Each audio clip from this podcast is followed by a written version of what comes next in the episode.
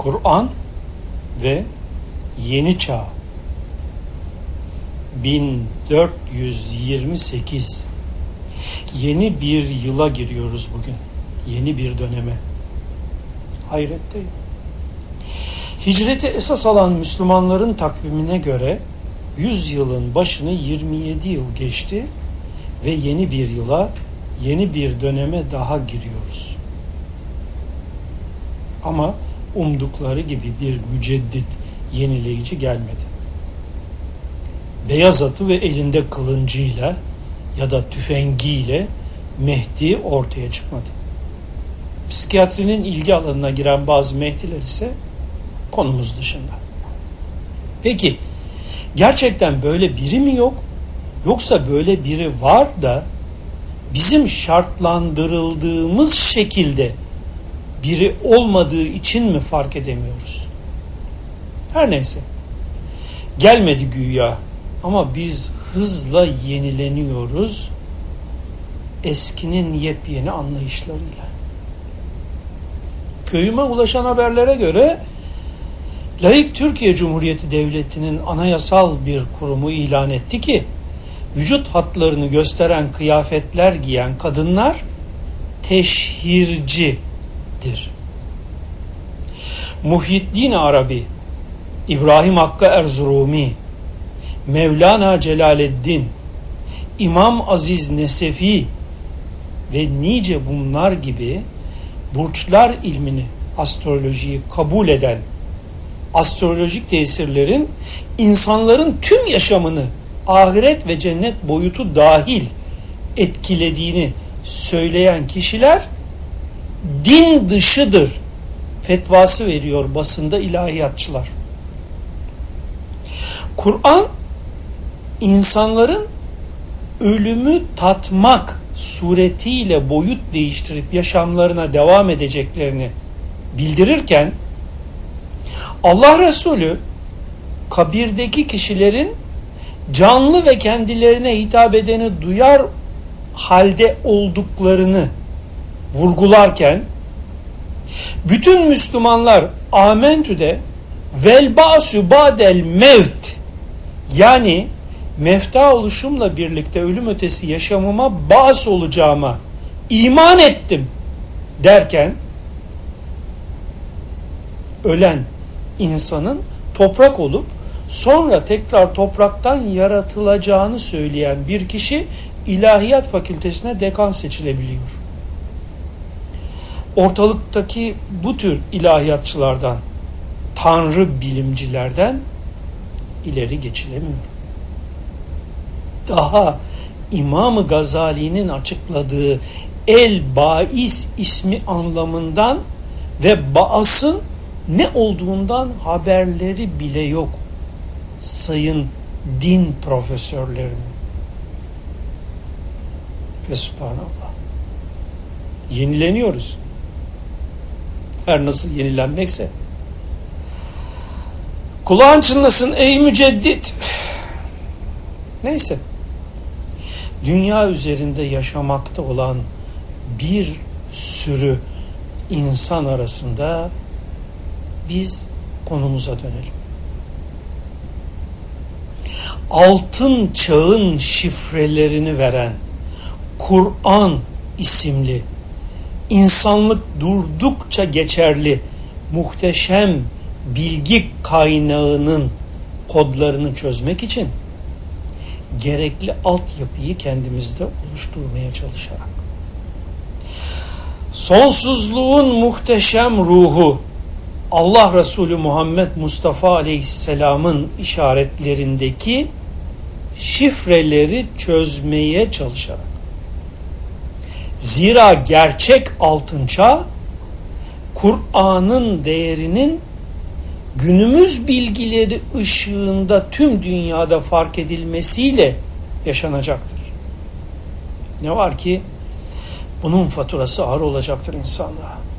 Doğum kolay gerçekleşmeyecektir.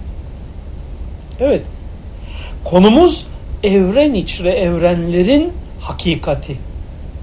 Bunu algılayan bilincimizin ne olduğu Bilinç beynin printout'udur. Yani dilediği kadarının çıktısı. Beyin dahi İngilizce'de data denilen evrensel salt bilginin printout'udur.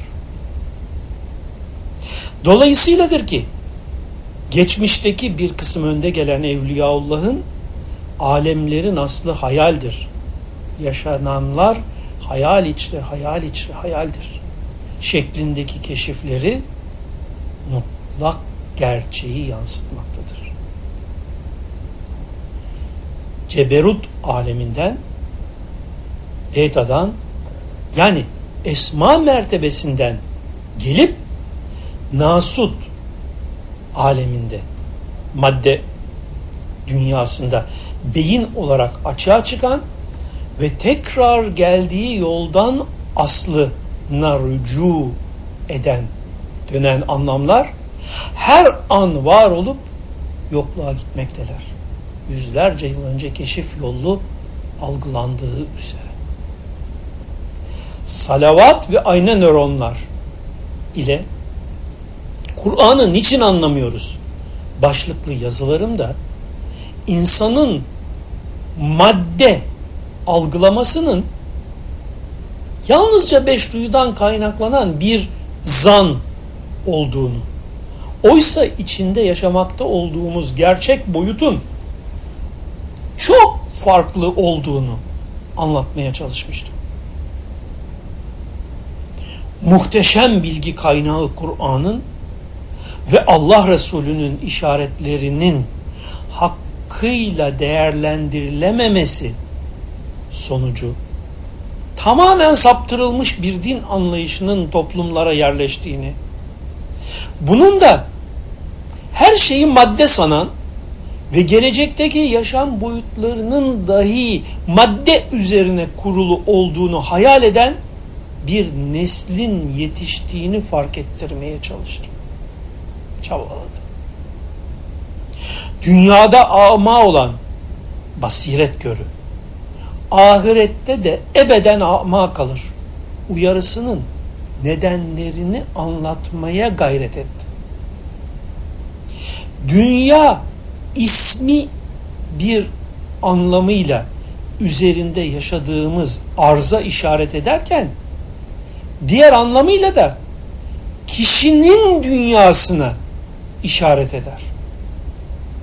Dünya hayatı oyun ve eğlenceden başka bir şey değildir. Hükmü kişinin dünyasıyla ilgilidir. Fizik dünyayla değil.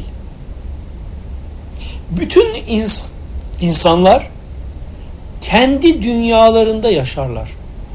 Kendi noktalarının projeksiyonu içinde oluşan konideki dünyalarında birbirleriyle iletişimlerine rağmen rüya bunun açık bir misalidir.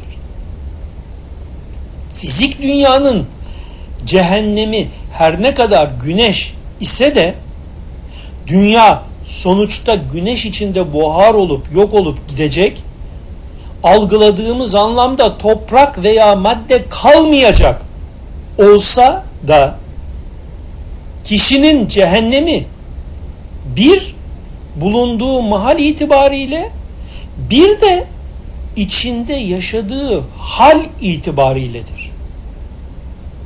İçinde bulunduğu bedeni de yaşadığı ortamın canlıları itibariyle yaşayacağı cehennem yanı sıra bir de bildiğimiz anlamda ateş değil, kişiyi yakan manevi anlamda ateştir. Tıpkı çok sevdiğini, bağlı olduğunu yitiren insanın yanmasına yol açan ateş gibi. Bu olay Kur'an'da kişinin tekrar tekrar derilerini yakan ateş olarak sembolleştirilmiştir. Oysa maddenin ve dolayısıyla maddeden oluşan bedenin olmadığı ortamda fizik ateş, tahayyülü yalnızca robot beyinlerin ezberleyip tekrar edeceği bir olaydır. hadislerden haberi olmayan ya da aklı basmadığı için onları inkar eden din adamları ve ilahiyatçıların, tanrı bilimcilerin bu olayı deşifre edebilmesi elbette mümkün değildir. Kıyamet günü güneşin dünyaya bir mil mesafeye geleceğini, insanların sıcaktan terlerinin bellerini ya da ağızlarını gemleyeceğini söyleyen Allah Resulü'nün nasıl bir cehennemden söz ettiğini anlamak için çok kapsamlı ve sistemli düşünen bir beyne sahip olmak gerekir. Ayet ezberleyip üç kuruşluk aklının kavrayamadığı hadisleri inkar eden sözde din alimlerinin bu konuları değerlendirmesi elbette mümkün değildir. Olayın bu kadar açık ve sarih yanlarını kavrayamayanların insanın hakikatını, varlığın aslını ve insanın ne yönüyle cennet diye tanımlanan boyutu nasıl ve nerede yaşayacağını ya da neden nasıl yaşayamayacağını anlaması ise hiç mümkün olmaz elbette. Öte yandan tasavvuf menkıbeleriyle ömür tüketip mahallelerindeki zamanın gavs olan Şeyh Efendi'nin her şey haktır, haktan başka bir şey yoktur. Ben de hakkım, sen de haksın anlatımlarıyla avunan kişilerin zahidanı, yoğun ibadetle Tanrı'ya tapınan evliyadan sanması elbette ki gayet normaldir.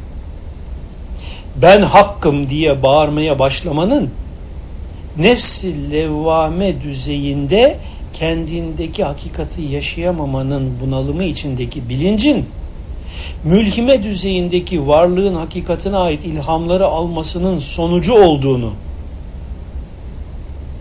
kah çıkarım gökyüzüne seyrederim alemi kah inerim yeryüzüne seyreder alem beni diyenin cübbemin altında Allah'tan gayrı yok diyenin bunları mülhime bilinci yaşantısı içinde aldıkları ilhamlarla bunları söylediklerini ve orada velayetin daha kokusunu bile almamış olduklarını ne bilsin bu yolun heveslileri?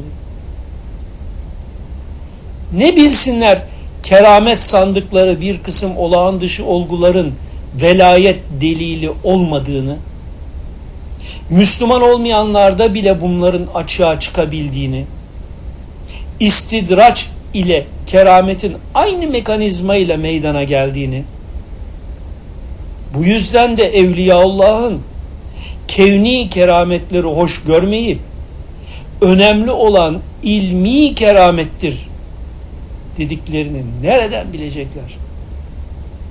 Peki ne ola ki o ilmi keramet denilen kişilerin bilgilenip gerçeği görmemeleri için her türlü araştırma, sorgulama, başkalarının eserlerini okuma yasaklanmıştır. Pek çok çevrede. Bir sürü insan körü körüne tabi olup zamanın gavsı olduğunu sandığı şeyhinin öğretisiyle geçer gider dünyadan kendi hayal dünyası içinde. Niceleri geçmiş böyle ve hala geçmekte. Velayet mutmainnede başlar en dar kapsamlı müşahededen. Risalet ile son bulur en kapsamlı hali safiye ile. Velide başlayan müşahede gerçeklere şahit olma kemalatı Rasul'de zirveye oturur. Risalet varlığını Elveli isminin işaret ettiği özellikten alır. Rasuller dahi velayetleri itibariyle farklı kapsamlara sahiptirler. Nübüvvet dünyevi bir görevdir. Dünya yaşamında son bulur ve ahiret yaşamında işlevi yoktur. Nebiler dahi velidirler ve velayet kemalleri ile ahirette yer alırlar. Velayet varlığın hakikatını yaşama açılımıdır. Nübüvvet varlıkta geçerli olan ve sünnetullah denen sistem ve düzenin işleyişini bildirme ve buna göre ne yapılırsa sonucunun ne olacağını bildirme işlevidir. Risalet velayetin zirvesinin adıdır. Veliler Allah kubbesinin örtüsü altındadır ve onları dışarıdan bilmek mümkün değildir. Öğrendiklerini tekrarlamak ve eskilerin anlattıklarını yinelemek velayet değildir. Velayet kişiye özgü bir yaşam halidir. Velayet konusunun detaylarını Bilincin Arınışı isimli kitabımızda yazmıştık. İsteyenler oradan okuyabilirler. Bunları kısaca geçtikten sonra geldik şimdi işin zor olan kavranılası bölümüne. Varlığın aslı esma mertebesi. Yani Allah isimlerinin işaret ettiği özelliklerin bulunduğu alemdir dedik. Allah isimlerinin bize bildirilen anlamları son derece sığ ve dar kapsamlıdır. Beşere göre anlatılan anlamlardır. Gerçekte bu isimlerin işaret ettiği anlamlar ve varlığı oluşturmadaki işlevleri çok çok kapsamlı ve farklıdır.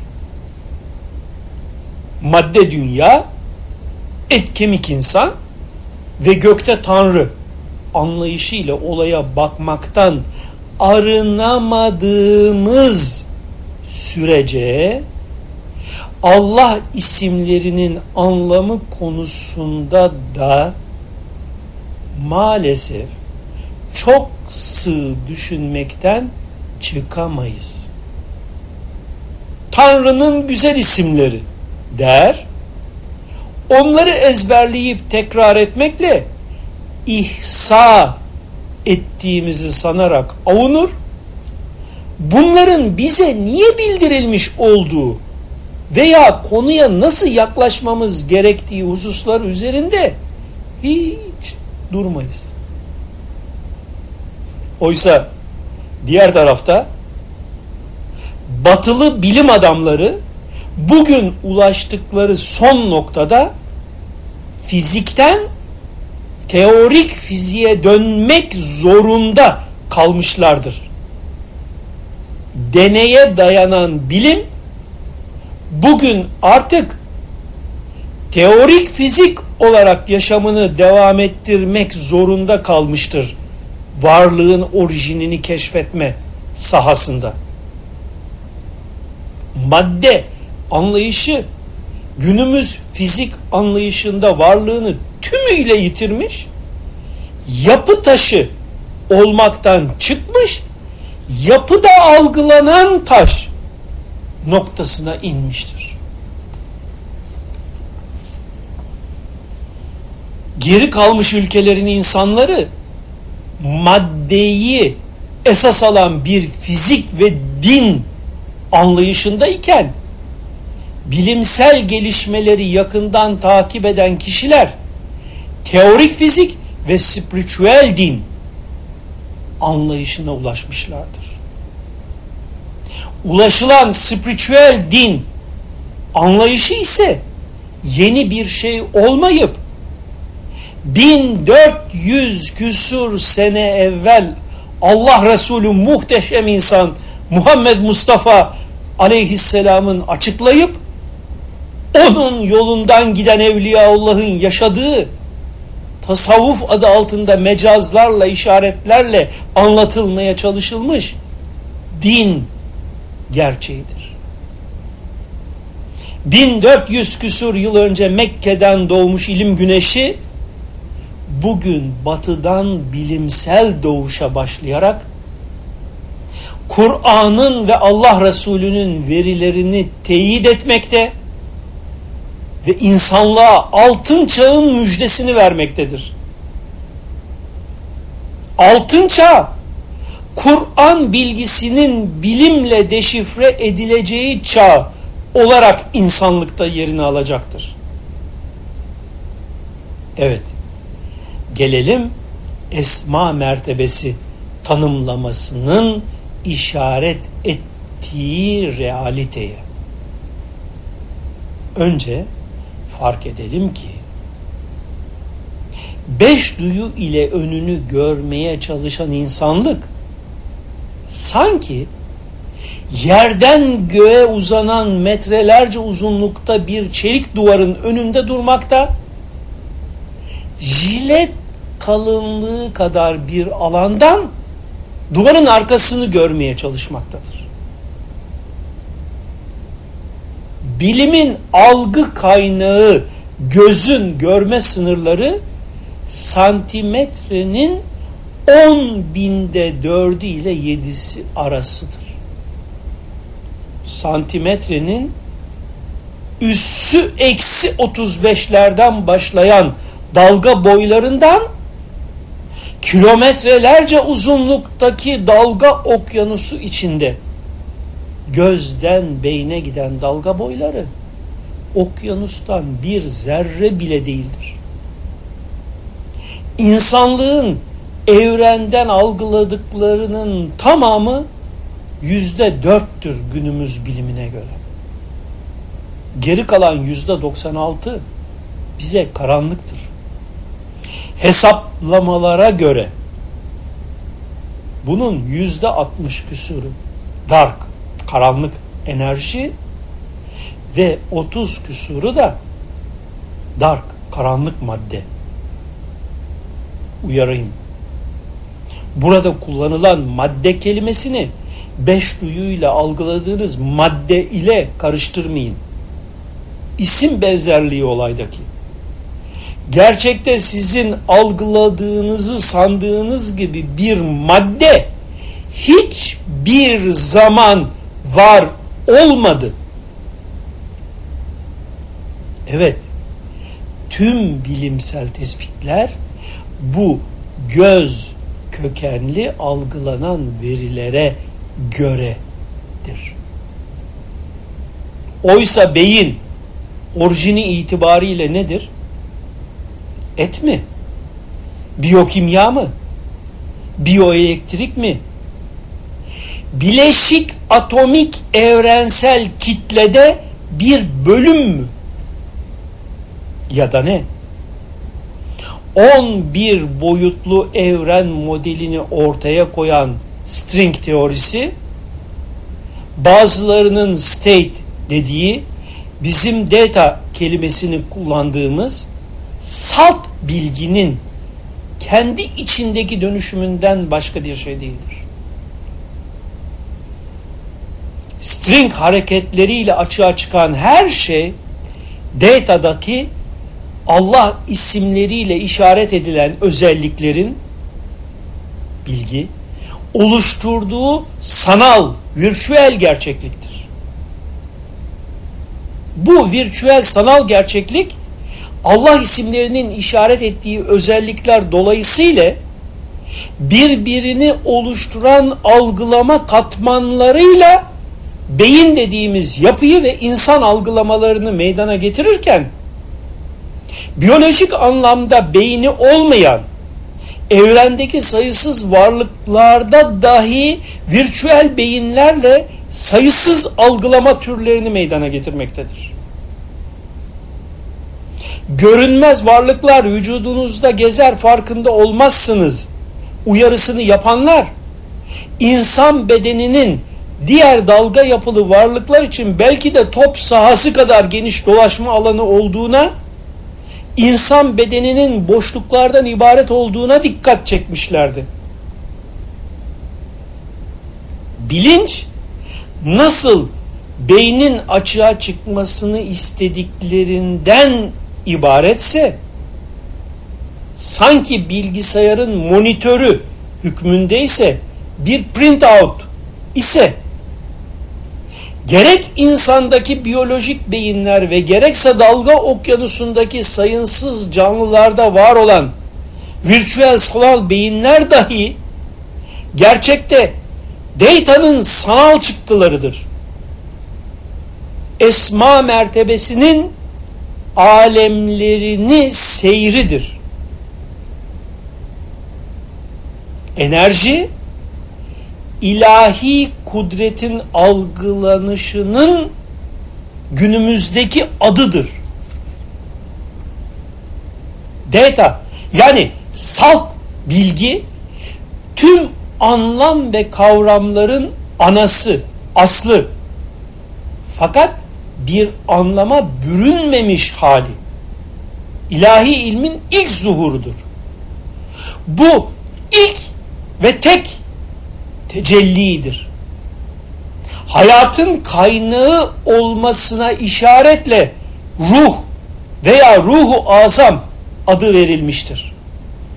İhtiva ettiği ilmi ilahi itibariyle aklı evvel denilmiştir. Allah önce aklı yarattı işareti bu noktayadır.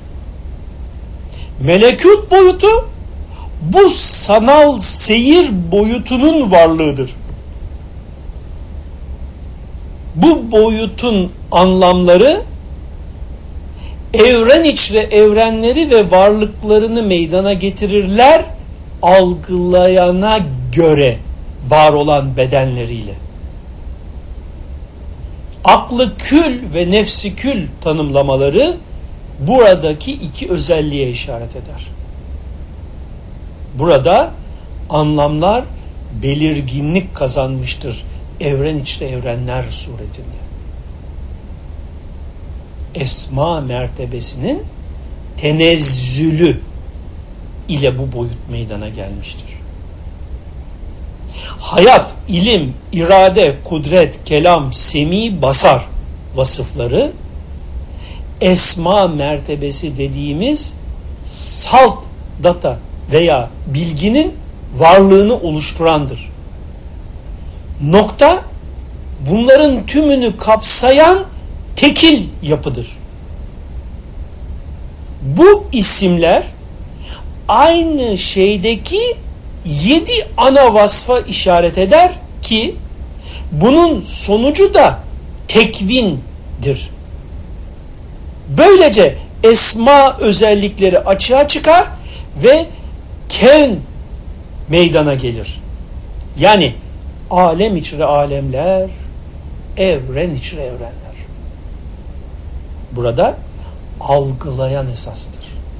Algılayana göre algılananlar oluşur. Algılayan algılama birimdir. Birim algılamayla hayat bulur. Bu algılamada reaksiyonu oluşturur ve böylece birim varoluşunun amacına kulluk etmiş olur. Bize İyyâke na'budu her namazda okutulurken yapacağımız miraç ile bu gerçeği hissetmemiz istenmiştir. Kanaatimce. Siz onların zikrini anlayamazsınız. Hükmü bu boyutsal derinlikte var olan birimler ve yerine getirdikleri kulluk dolayısıyladır. Kişi kendi varlığındaki birimlerden evren içre evrenlerde yer alan sayısız birimlere kadar hiçbirinin kulluğunun neden, nerede, nasıl olduğunun farkında değildir. Algılama birimin hakikatındaki esma özelliklerinden kaynaklanır. Esma mertebesi denince sayısız özellikleri olan tek bir yapıdan söz edilmektedir. Bundaki çeşitli özellikler sayısız birimleri yaratmakta ve onlara sayısız özellikler bahşetmektedir kendi varlığıyla. Her an yeni bir şan alması bu tekilliğin tek kare resmin her an yeni bir görüntüsü olarak kabul edilmekte. Bu da alemlerin her an var olup daha sonra yok olması olarak nitelenmektedir. Allah adıyla işaret edilen zatı itibariyle esma mertebesi olarak açığa çıkardığı nokta denilen alem içri alemler algılamasının getirisinden ganidir. Lütfen bunu iyi anlayalım. Umarım bu yazılarım bazılarınızdaki insan gibi düşünen, gökyüzünden bizi seyreden, namaza durunca huzuruna çıkılan, gökten aracılarla kitaplar yollayıp emirler yağdıran Tanrı Baba anlayışını ortadan kaldırıp Hz. Muhammed Aleyhisselam'ın Allah ismiyle işaret ettiğine yönlendirir. Allah Resulü'nü de sevgili peygamberimiz kabulünden çıkarıp hakikati Muhammedi'nin insanlık alemindeki muhteşem açığa çıkışını fark etmeye bizi yönlendirir. İnsan gibi düşünen Tanrı sanısından Allah ahlakıyla ahlaklanın anlayışına ulaşmak için Allah adıyla neye işaret ediliyor? Önce bunu anlamak zorunludur.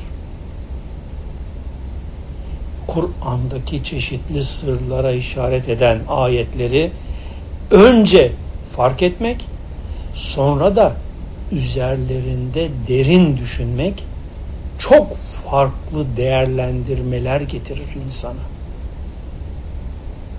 İnşallah bir gün buna da sıra gelir. 20 Ocak 2007